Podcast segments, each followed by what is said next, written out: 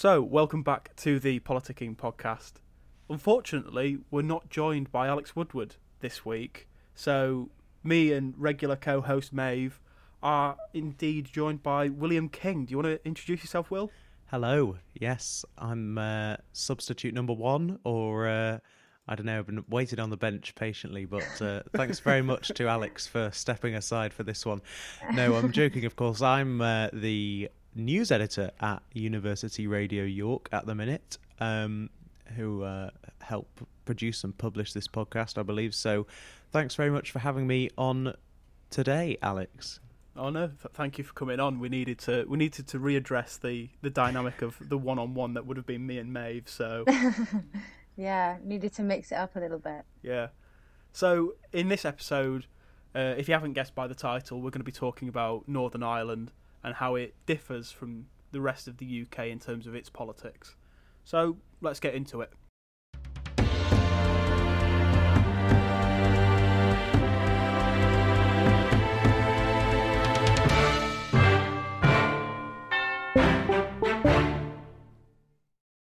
So, in terms of Northern Irish politics, there's a real interesting background that you can go and have a look at, and we'll try and give a brief outline as to what it is. There is a conflict that sets the scene for politics in Northern Ireland, and it's the Troubles, which goes on from 1969 all the way up to 1997 when the Good Friday Agreement comes into force.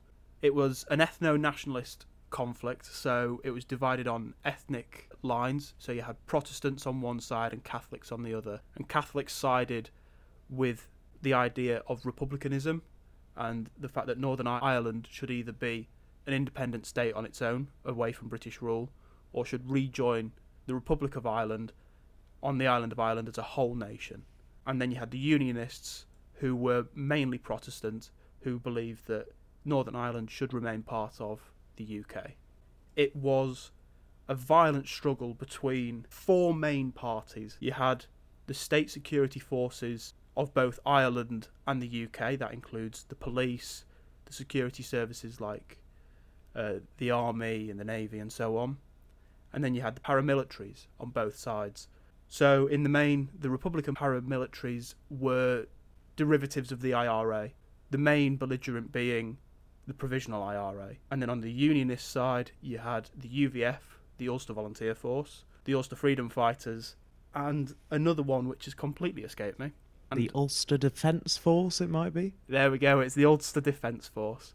So all these four belligerents came into Northern Ireland and really sort of conducted a violent campaign against each other, where atrocities were committed on all four sides of this conflict in order to try and sort out what is the Northern Irish question, basically. And this conflict has its roots in Irish Home Rule and the desire for Ireland to lead itself. And then the partition of Ireland in 1921 was the reasoning behind the fact that you have the Troubles. I think that's Um, about as simple as I want to go. You said 1997, but I, I'm pretty sure it's 1998, the Good Friday Agreement. Yes, yes, it it was 1998 actually. The Good Friday Agreement. I, f- I think I'm thinking of the uh, ceasefire that the IRA called in 1997, which was only the second ceasefire that they called throughout the conflict. So, in terms of a background of politics in Northern Ireland, we've discussed the main political parties in the UK: the Conservatives, Labour, the Lib Dems, Greens, and so on. What we don't see in Northern Ireland is Labour and the Lib Dems standing candidates in their elections. But the Tor- the Tories do, but they're not that successful. Maeve, the the alliances that the Labour Party and the Lib Dems have set up in Northern Ireland. Do you want to explain a bit more on them? Yeah, so Labour generally ally themselves with the Social Democratic and Labour Party or SDLP. SDLP um, actually advocate for like the reunification of Ireland and more devolution of powers. They currently only have about 12 seats in the Northern Ireland Assembly, um, but yet they were very popular during the Troubles. They tended to be popular with Catholics and Irish nationalists, or otherwise known as Republicans. Lib Dems, however, ally themselves with the Alliance Party. So the Alliance Party is a party that's generally middle of the ground. They don't take a stance on whether they're Republican or Unionist, but rather they want want to work on a alliance between the two. They're quite like the Lib Dems in the UK. They're quite just sort of centre of the road. Exactly. Don't take a position on anything. But there is generally the vote for those who don't want to take a stance on whether they are unionist or um, Republican and that want peace and and so on. That tends to be the vote that um, those types of people go towards. And you see this as an overarching theme of Northern Irish politics. Parties aren't really split on the left right ideology that you get No, in the they're not. UK, but a, a unionist and nationalist um, sort of ideology. And people do Yeah. vote down historical lines, and there is that sort of if you are Catholic, you will vote a certain way. If you are Protestant, you'll vote a certain way. and that's the most important thing to remember with Northern Irish politics. You would never find a Protestant who would choose to vote for SDLP or Sinn Féin. They would always change their votes depending on, on between different unionist parties and vice versa. They're very much strong historical lines that are not crossed. And we've mentioned the Good Friday Agreement. Um, in the future, there is a, I believe there's a clause in there that allows for a referendum on Northern Irish independence from Great Britain if there is a desire for it. It's left very in sort of flowery language and very sort of open to interpretation, unfortunately. So you can't draw the line as to what would class as the mandate to have that referendum. Will Yeah, this is it. The Good Friday Agreement, which um, they signed in Belfast on Good Friday, which was the 10th of April in 1998. So, yeah, basically, the agreement says that for the time being, Northern Ireland is a part of the UK and it's got its devolved government, which is the, um, the Northern Irish Executive, which is formed from the Northern Irish Assembly. And that will be in place until and here's here's what it says is the majority of people in both Northern Ireland and the Republic of Ireland wished otherwise. And as you say, Alex, we're not totally sure what that what would be the mandate for that. Um, should that happen, the British and Irish governments are under a binding obligation to implement that choice. So so that's what the the Good Friday Agreement says. I'm, I'm interested to hear your guys' opinions on this. What would you say is a clear mandate for that referendum to happen? Because for me personally, and thi- I'm saying this as a as a as a devout unionist, um, I'd say that votes for Republican parties in both Ireland and Northern Ireland. So sh- if Sinn Féin got into a majority government in Ireland, and if Sinn Féin got into a majority of the power sharing executive, which we'll come on to later, in Northern Ireland, that would create a mandate at least to say maybe we should be having this referendum. Yeah, not necessarily just Sinn Féin, though. I think that also if there's Sinn Féin and SDLP and potentially even the Alliance Party may come together to um, decide to trigger that referendum because they have a right to it. And I think that obviously, as um, unionist parties are uh, leading the Northern Ireland executive, it is in their best interest not to trigger this referendum, really. I wonder who would have the power to, because I remember with the Scottish independent referendum, which we had 2014, Yeah, 2014. um, that it was at, it's actually Westminster who has the power to say yes, you can have the referendum, and pre- presumably that would be the case for Northern Ireland, but obviously the Republic of Ireland would have their own options on that. So it would be interesting to see how that would play out. There would definitely need to be lobbying from Republic of Ireland and Northern Ireland, like there was from the uh, the Scottish National Party once, because Yeah. as soon as they took over the uh, Holyrood elections in 2007, it took them seven years to be able to get this referendum in 2014. So I think they need to show strong, consistent results first for them to be able to go, here we go, this is the mandate we have now. absolutely agree. That being said, I do believe that it I it would be strange for Westminster not to agree to it, I think, just simply because that could lead to a whole load of new issues or bringing up old issues and and so on. yeah, I, it would be very, very naive of any government to say no to something like that in Northern Ireland. hmm I mean, Brexit was already a huge tremor in that sort of area. There was lots of issues that came up from Brexit about this border between Northern Ireland and the Republic of Ireland and what that meant for the Good Friday Agreement.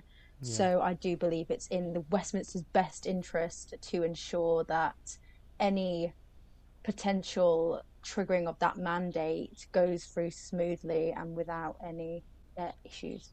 You would hope that that a smooth process would be everybody's aim. Yeah. Mm-hmm. Yeah. Absolutely. Despite despite the outcome, hopefully you you definitely want to extend peace on the island of Ireland. You don't mm-hmm. want to be able to have the blame laid at your feet for getting something wrong and possibly reigniting a conflict that was so destructive. Yeah, Absolutely. over three three thousand deaths. I think did I did I see in the troubles? Yeah, uh, mm-hmm. uh, there was some, and it wasn't just the deaths either. There was some horrific things that happened. Uh, I don't want to mark this podcast as explicit through graphic explanation yeah. of the violence, but you can go and look for yourself as to what both sides would do to each other and how they partook in either trying to get freedom or trying to stop uh, Northern Ireland becoming an independent state. Mm-hmm. And these things, these things all have meanings and symbolism aligned with them. And we still see today there's the orange marches every July 12th.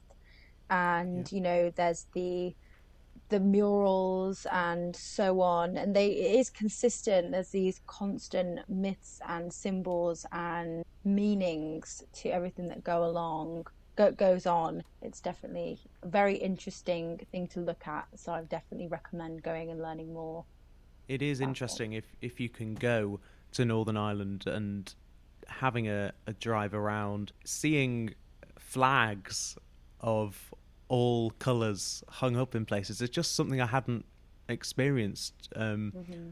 else. I haven't experienced elsewhere. So it's it is really interesting, and the, there's some great museums and places you can go to to find out lots more on all of that. My uh, dissertation supervisor dur- during my undergraduate degree was Northern Irish, and he grew up in Belfast. And he always told he always told me about how they would identify each other. There's a really sort of weird wordplay game that everyone plays in Northern Ireland. Absolutely. My mum has told me the exact same thing. My mum um, is Irish Catholic. She grew up in Derry, or just outside Derry. Londonderry, if you're a unionist. yeah, that was Stroke City, let's say. Um, yeah. As you can see, you've probably guessed my alignment in this whole situation.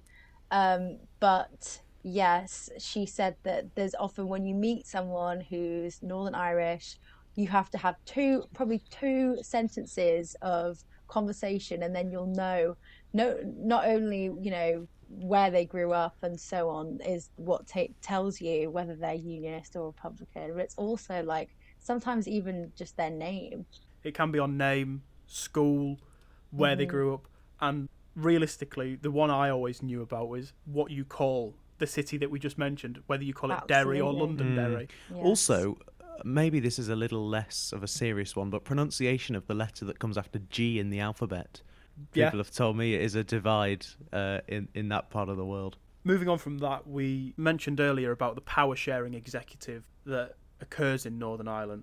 What it is is basically sort of a compromise that happens. That you've got a executive that makes decisions for Northern Ireland, and there is a power sharing structure, which means that the two main parties that are elected at Northern Irish Assembly elections form this power sharing government. And if you want to know the proper term for that, consociationalism. There you go. Ah. There you go. I wasn't going to say it because I didn't know how to pronounce it. So.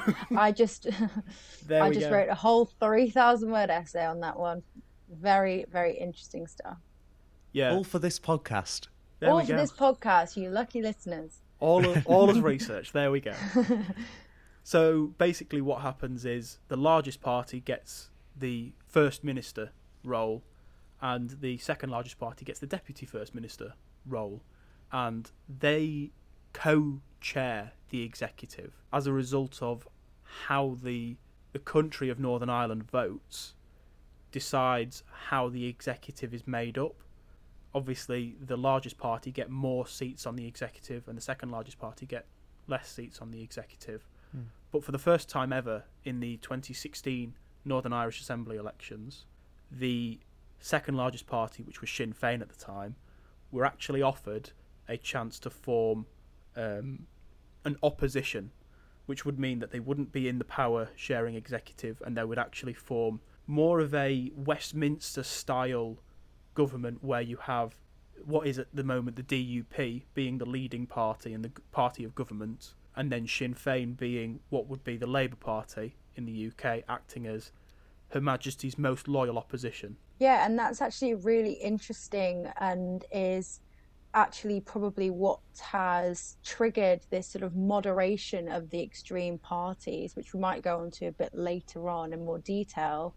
But yeah, you know, the Sinn Féin now um, are definitely now acting more as an opposition, and you can see that in terms of COVID uh, restrictions and guidelines and lockdowns and stuff like that. You can see evidence of that. They didn't take up the offer though, uh, did They they? didn't, but No. they act as though they did, which is interesting. And was was that symbolic? Not taking up the offer? Do we think? I think it was quite symbolic because I they would had have thought this so. they had this opportunity to go, no, we're going to oppose, and actually they chose probably what was best for Northern Ireland. Absolutely. Admittedly, the Parliament dissolved a year later. Actually, no, oh god, eight months later in January 2017, and it was reformed in January 2020 after three years due to a renewable heat incentive scandal. Yeah, there was a massive deadlock Right. and nothing got done in Northern Ireland, so they were under direct rule from Westminster for about three years, Hmm. With the people of Northern Ireland not really being able to get much because obviously they don't have a working executive, they don't have a working parliament, and it was quite a, I'd, I'd say it was quite a tough time for them. You know, they Yeah. they didn't get what they needed. Luckily, they have managed to reconvene and reform with Arlene Foster, the leader of the DUP, as First Minister, and Sinn Féin's Michelle O'Neill as Deputy First Minister, following the New Decade New Approach Agreement. And if you want to read more about this, I will put some links in the description for you. I do feel though that um, in terms of symbolism, in terms of Sinn Féin turning down that offer, that was quite important in upholding this idea of consociationalism and sharing powers, because that is the whole. I think that's actually the glue to this peace process and to the continual peace in Northern Ireland is that Certainly. power sharing. After all the work that went into the Good Friday Agreement, and and the fact that it was reached and signed, it's pleasing, really, that that it, it's continuing. I think just to cap off, uh, when talking about the Good Friday Agreement, I'm going to again, I, th- I think we mentioned this, this in the Labour Party episode, but I'm again going to say if you want to watch a really interesting piece of film about it, uh, there's a sort of a drama film uh, starring Ju- Julie Walters called Mo, and it centres around who was the Northern Irish Secretary at the time of the GFA, the Good Friday Agreement, uh, Mo Mowlam, who had come in as part of Tony Blair's New Labour and had managed to get both sides of the conflict to the table in order to negotiate peace. And there's always a there's the funny story of both sides are really having a you know a really big argument about something, and Mo Mowlam, who was going through cancer treatment at the time and chemotherapy, takes her wig off, starts scratching her head, and is like, "Oh gosh, this is itchy," as almost like a put down, as though like, "Oh yeah, you're arguing about this, but look what I'm going through, and I'm still here." I'd love to watch that. Julie Walters, did you say? Yes, and it's on all four, and I'll put the link in the description. But I think that sort of wraps up this sort of first half of the episode. But in the next half of the episode, we will be talking about the parties that exist in Northern Ireland, and we'll talk a little bit about who they are and what they stand for, and so on and so forth. If you haven't guessed already as to what some of them do stand for.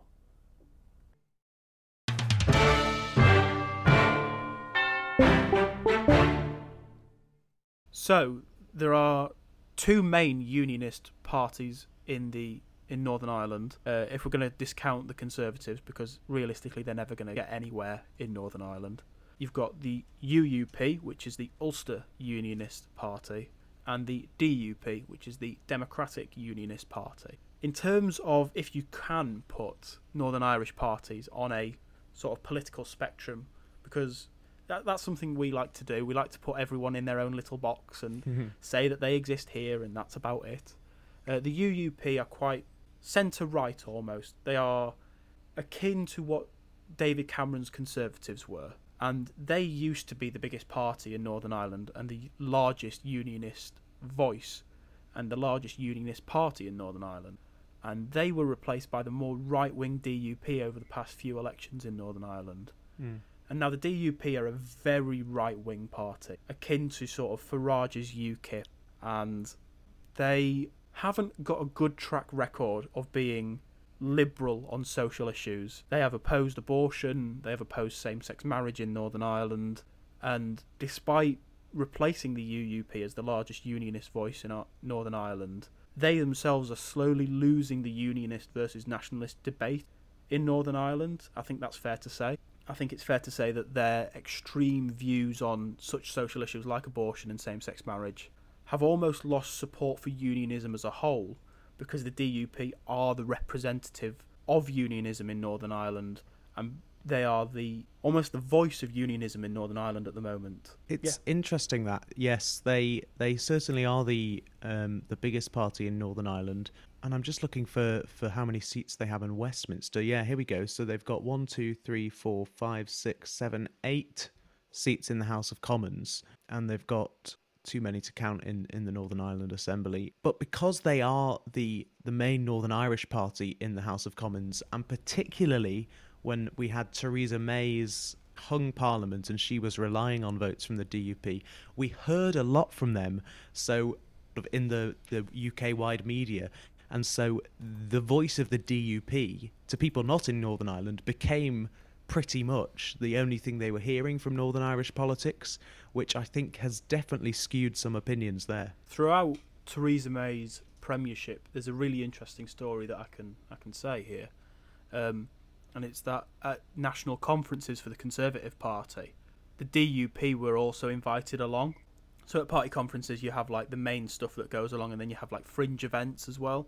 And the DUP would always host like a fringe event with their leader Arlene Foster and all the other prominent DUP figures. And 38 seats in the Northern Ireland Assembly the DUP have. Yeah. Um, I've I've just found out. Um, and just to go back to the UUP briefly, as we said, the the the slightly closer to the middle Ulster Unionist Party. Uh, they don't have any seats in the House of Commons, but they have got um, something a bit closer to ten in the Northern Ireland Assembly. They they're on a bit of a downward traje- trajectory at the moment, as opposed to the DUP who sort of went up um, on an upwards trajectory and have sort of really sort of leveled off and maybe sort of moving a bit further further down in in terms of their standing. It's it's important to note as well that other unionist parties do exist, but they are not nearly as successful as the UUP and DUP. Yeah, the um, we're sort of halfway through an administration in Northern Ireland at the minute. As you said, um, there was the the direct rule from Westminster for some time, but the next election will be in May 2022, so a little while, um, and it'll be interesting to see at that election where things stand. Yeah, I feel as though that could be the power shift in in an election. I think when when you look at political parties in Northern Ireland, yes, the SDLP are on the Republican side, but they're not nearly as strong as Sinn Féin, nowhere near. And you've got two unionist parties in the UUP and the DUP who almost steal votes off each other. Yeah, yeah, it's an interesting one that the the sort of the divide be- within Yeah, uh, within as you say putting people into their place and putting people into their box. Yeah, it is the- actually a sort of downfall of power sharing is this it it leads to this sort of ethnic outbidding of parties saying well i can defend our our side better than this other party can and which can lead to like splits within ethnic groups and it's it is interesting um, having that split if you look at voting patterns um, in Northern Ireland, the Unionists used to consistently get around 50% up until the 2019 Westminster elections. And the Nationalists seem to get around about 40, give or take 2%. But in the 2019 Westminster elections, the Unionists lost about 6% of their votes, which all sort of went to what is other parties, so that, like the Alliance and other non-aligned parties to unionism or nationalism. May have been independents too. Uh, Independents in Northern too. Ireland. And I think that's. I think if you, the unionist parties want to survive, I think they need to become almost a, a broad church and just call themselves the unionist party, because otherwise they're going to keep on taking votes off each other, and then they will eventually lose to the nationalists. As as, as a unionist, I'd, I'd prefer Northern Ireland to stay within the UK. Obviously, I don't want to deny their right to self self determination, but yeah, I think that's if the, if they want unionism to be able to stay as the dominant sort of idea in Northern Ireland, they need to make sure that they're not there taking votes off each other and there's a strong unionist voice on one side. I would agree, and that could be the reason as to why Sinn Féin is slowly gaining the traction that it is, and is now on course to be the largest Republican Party in um, Northern Ireland. Then I will just talk about this Republican Party of Sinn Féin as it has quite a long history. They tend not to take their seats in Westminster as a form of protest at the Westminster rule. And it did have links during the troubles. It wasn't very popular as there was links to the ira through its leader gerry adams. Now um, the ira are obviously this paramilitary group that you know were really involved in the violence to do the troubles. Um, hence why sinn fein were not as appreciated or liked in that way they are technically the only United Ireland party. The SDLP are a more moderated version of Sinn Féin in the sense that they are a United Ireland party, but they just don't do as well in elections now. So, yeah, which leads us on to sort of modern day Northern Irish politics. So, as I said before, Sinn Féin are gaining this traction, but that is not because of the more extreme views of Republicans, it seems to me to be due to the fact that there are these eth- extreme ethnic parties are actually moderating their views. They aren't just focusing on ethnicity and ethno nationalism and so on. They're actually opposing views. So Sinn Féin's come out as an opposition to the COVID restrictions, calling for longer lockdowns and so on. Um, so they've moderated their positions so to use this power sharing uh, institution in Northern Ireland. And my mum was, as she now lives in the UK and sort of looks on Northern Irish politics, she was getting a little bit worried that Sinn Féin was doing so well in elections. But in reality, it's not because people are getting more extreme. Like I said before, it's because these parties are moderating themselves. It's interesting, Maeve, what you say about the association with the IRA. We are coming into a time now, I think, with the Good Friday Agreement having been signed in 1998. I saw a great program on this with Patrick Kielty a few years ago. I think it was actually 2018 when there was the anniversary. And we are reaching a stage now where we have the first voters who who don't have such strong memories of that time. So perhaps those associations, and of course there's the heritage and people's families and the stories they've told, but in terms of what's actually in people's memories, that might be fading now, and that might be something which we see lead to change. Yeah, definitely. I do feel that that's a positive thing to come out of, you know, the, how well the Good Friday Agreement has lasted and continues to last in Northern Ireland. The, the links to IRA have sort of dwindled, and in a sense, because the IRA are no longer active.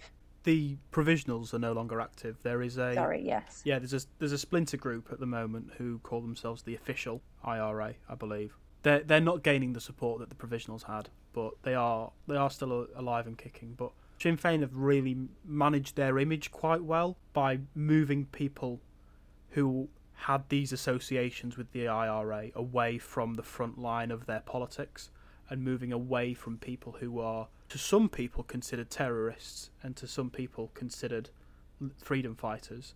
I think that's been a really good strategy on their part in order to become or appear more of a legitimate political force. Yeah, interestingly, what, what, what we were saying before about people's views becoming sort of less strong or or less um, what's what's the right word here um, ultimate maybe in one direction or the other but whilst people are still sitting in where they where they sit on the sort of the Protestant Catholic or the Unionist loyalist divide.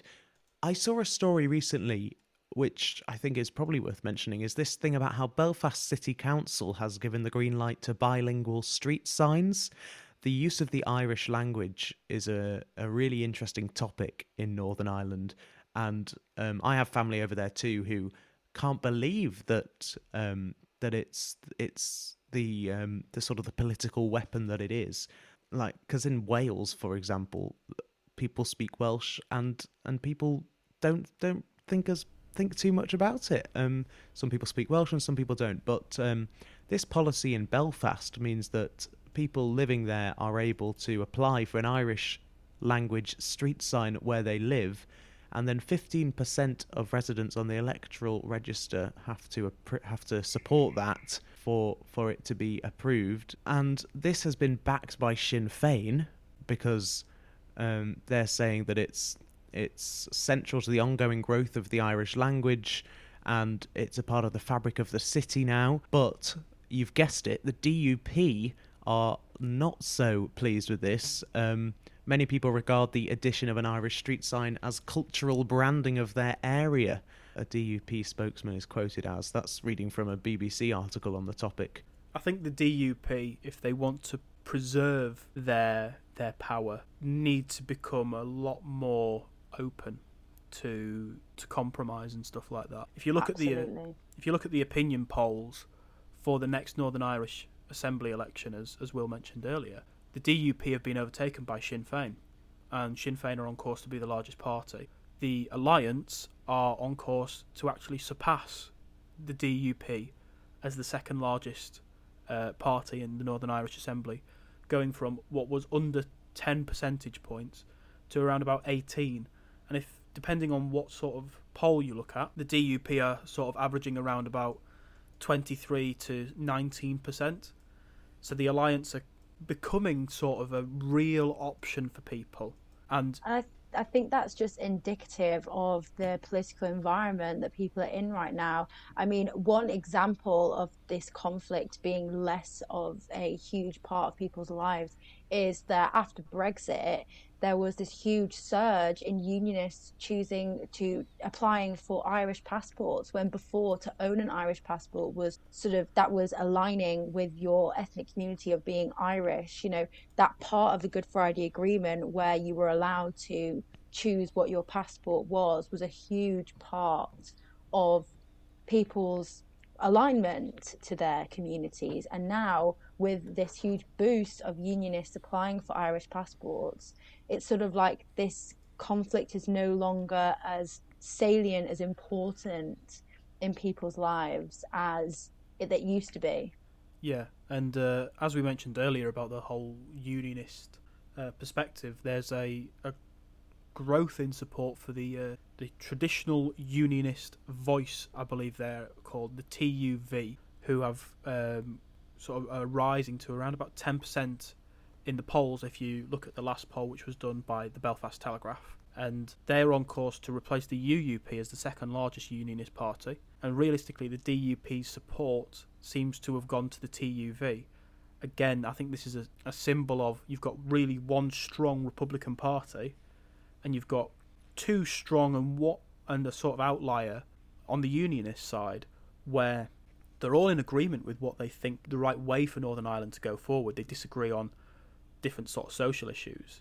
And I feel as though they'd be much better as a broad church party rather than having three differently entrenched parties in different positions on social issues because they're all united by one. I, I say united. Um, they're all united by one idea and one overarching ideology, which is that Northern Ireland is better off in the UK, however wrong or right you may think that is. But I think one thing that we can all certainly agree on is the fact that in the next assembly election in Northern Ireland, it's going to be a very interesting set of results, depending on what happens if Sinn Féin become the largest party, if the alliance do overtake one of the unionist parties as the second largest party. There's going to be a strong interest in what happens in these elections, and I think it's this election is key for Northern Ireland to decide which way it wants to go in the future. However, you know, I think we've I think we've gone on enough about uh, Northern Ireland today, and I think we've kind of explained everything that we kind of wanted to to explain, and we've talked about the parties and the setting of Northern Irish politics and sort of how Northern Irish politics work. I'd like to thank Maeve, obviously my co-host, for coming on today, and I'd especially like to thank Will King, who has been our first guest on the Politicking podcast, but I'm sure he won't be the last one. In the next episode, we'll be discussing Brexit. So, from Northern Ireland to Brexit, we're still staying on the controversial field. But yeah, we hope you can join us for the next episode, and thank you very much for listening.